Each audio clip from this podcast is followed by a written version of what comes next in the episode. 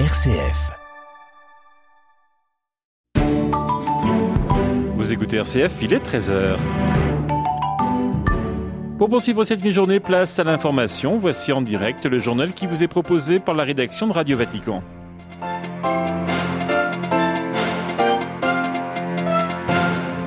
L'Afghanistan au bord de la catastrophe humanitaire, 60% de la population ne parvient pas à se nourrir correctement.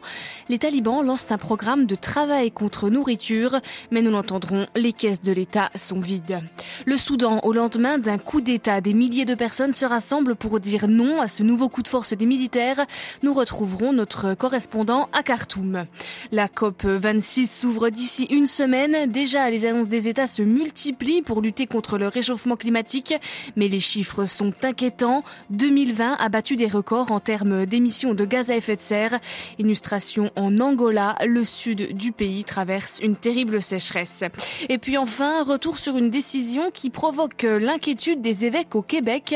L'école met fin aux cours de culture religieuse. Radio Vatican, le journal, Marine Henriot. Bonjour, la crise humanitaire s'aggrave en Afghanistan. Les organisations humanitaires avertissent d'un risque de famine pour cet hiver. Hier, le PAM, le Programme alimentaire mondial, a indiqué que 22 millions d'Afghans, soit près de 60% de la population, souffraient déjà de malnutrition et basculeraient dans la famine ces prochaines semaines. Le régime des talibans tente de juguler la crise avec des mesures d'urgence. Les précisions de notre correspondant en Asie du Sud, Emmanuel Derville.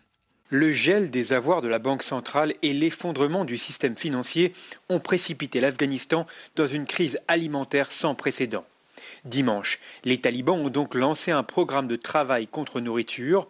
Leur porte-parole a indiqué que des milliers de chômeurs, dont 40 000 rien qu'à Kaboul, seraient recrutés pour des travaux manuels comme des creusements de canaux. Ils recevront du blé en échange. Le gouvernement islamiste n'a en effet pas assez d'argent dans ses caisses Beaucoup de fonctionnaires n'ont pas été payés depuis des mois et le système bancaire manque de cash. Ce plan d'embauche doit durer deux mois et comme le nouveau régime n'a pas été reconnu par la communauté internationale, il est privé d'aide financière étrangère à l'exception des transferts de la diaspora. Le pays ne peut plus compter que sur l'aide alimentaire des pays voisins. L'Europe et les États-Unis ont aussi promis de l'aide humanitaire. New Delhi, Emmanuel Derville pour Radio Vatican. Une opération d'une telle ampleur était encore inédite. Un coup de filet mondial a permis l'interpellation de 150 personnes accusées de commerce illégal sur le dark web. Du commerce principalement de drogue et d'armes pour plusieurs millions d'euros. Un cybermarché noir réalisé sur la face clandestine de l'Internet. Après quatre ans, l'Égypte sort de l'état d'urgence. Le pays est devenu une oasis de sécurité et de stabilité estime son président Abdel Fattah al-Sisi. L'état d'urgence avait été mis en place en 2017 après une vague d'attentats de l'organisation de l'État islamique contre des églises coptes. Direction maintenant le Soudan. Des milliers de citoyens ont manifesté cette nuit contre le coup d'État des militaires hier et contre l'arrestation des dirigeants civils. Les Soudanais sont descendus spontanément dans les rues de Khartoum, la capitale. Les précisions sur place d'Eliott Brachet. À Khartoum et dans tout le pays, les manifestants n'ont pas attendu que la communauté internationale réagisse. Cette nuit, malgré le couvre-feu, de nombreux Soudanais hérissaient des barricades dans leur pâté de maison. Pour eux, le destin du pays se joue ici, dans les rues, alors que dans la soirée, des arrestations de militants étaient toujours en cours et que des pick-up chargés de soldats patrouillaient dans la capitale. Certains militants ont trouvé des moyens détournés pour se connecter aux réseaux sociaux. Des scènes de lynchage et d'humiliation ont inondé les fils d'actualité des vidéos de femmes rouées de coups en pleine rue par des soldats descendus de pick-up, des étudiants de l'université de Khartoum couverts d'échymoses, cheveux rasés après avoir été frappés jusque dans leur chambre à coucher. Face à une répression féroce, les manifestants scandaient hier que leur révolution resterait pacifique.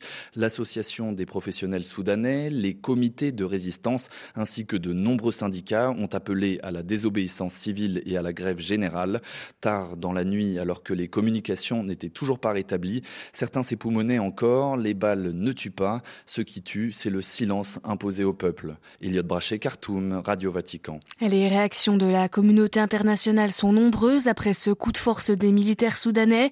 Washington, qui s'est rapproché du pays depuis les retours des civils au pouvoir, demande le rétablissement immédiat des autorités de transition. Washington qui annonce suspendre son aide de 700 millions de dollars accordés jusqu'ici au Soudan. Le Conseil de sécurité des Nations Unies tient cet après-midi une réunion d'urgence en huis clos sur la question soudanaise. La COP26, la conférence des Nations Unies sur les changements climatiques, s'ouvre lundi prochain à Glasgow et les derniers chiffres mettent la pression sur les 196 États participants. En 2020, malgré les pauses techniques liées à la pandémie de coronavirus, les émissions de gaz à effet de serre ont atteint des niveaux records. L'accord de Paris lors de la COP21 devait pourtant limiter ces émissions. Le Premier ministre du Royaume-Uni, pays hôte de la COP26, fait part de ses inquiétudes. Cette conférence pourrait mal se passer, avertit Boris Johnson. Les conséquences du réchauffement climatique se font déjà ressentir sur la surface du globe. Dans le sud de l'Angola, par exemple, la région traverse une sécheresse sévère. Plusieurs millions de personnes sont menacées par la famine dans le pays. Depuis près de trois ans, les régions méridionales manquent de pluie. Les populations, abandonnées à elles-mêmes, sont obligées de partir de chez elles pour survivre. Le père jésuite Epalanga Celestino, vicaire épiscopal chargé du social de l'archidiocèse de Luanda, secrétaire général de la commission justice et paix de la conférence épiscopale d'Angola, revient avec nous sur cette situation dramatique.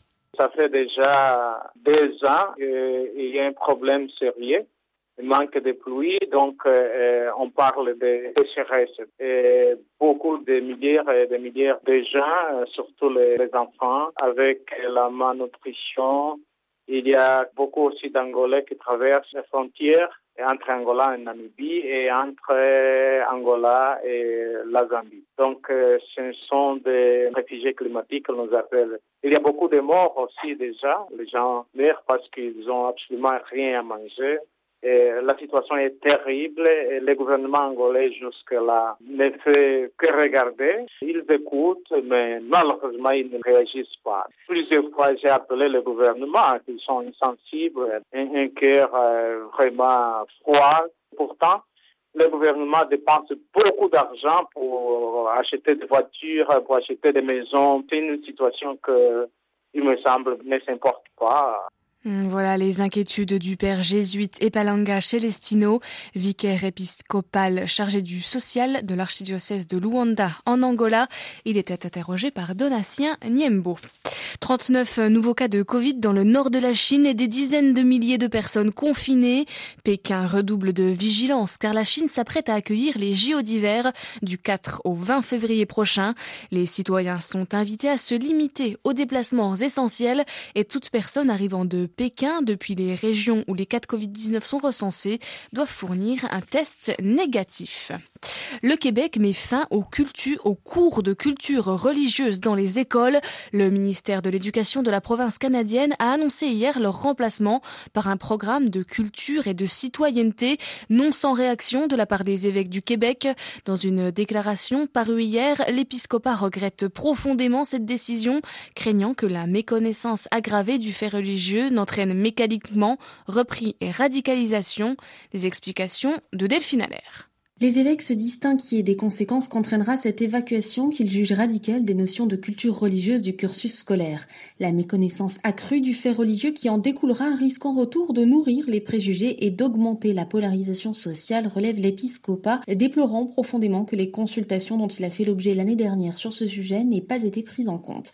L'Église du Québec avance plusieurs arguments en faveur du maintien de ces cours. Elle estime que le phénomène religieux doit être abordé à l'école publique de façon nuancée et objective dans sa pluralité indéniable, que l'expérience religieuse, outre d'être centrale dans la vie de nombreux Québécois, est une dimension déterminante de l'histoire et de la culture du Québec, en raison de l'importance historique du catholicisme, mais aussi de la coexistence pacifique de plusieurs traditions religieuses sur le territoire. Ce nouveau programme balayant le fait religieux est facultatif à la rentrée 2022, mais deviendra obligatoire dès 2023 il est aussi dénoncé par certains syndicats enseignants qui évoquent une instrumentalisation de l'éducation à des fins politiques. Delphine Allaire et la réaction des évêques du Québec est à retrouver sur notre site internet.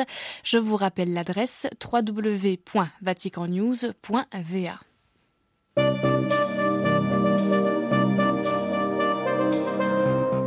Le prochain retour de l'information du Vatican, de l'Église et du monde, c'est tout à l'heure à 18h. Vous serez en compagnie de Xavier Sartre. En attendant, je vous souhaite à toutes et à tous une très bonne après-midi. Le journal de Radio Vatican était présenté par Marine Henriot. Très bon début d'après-midi à tous sur RCF. Il est 13h10.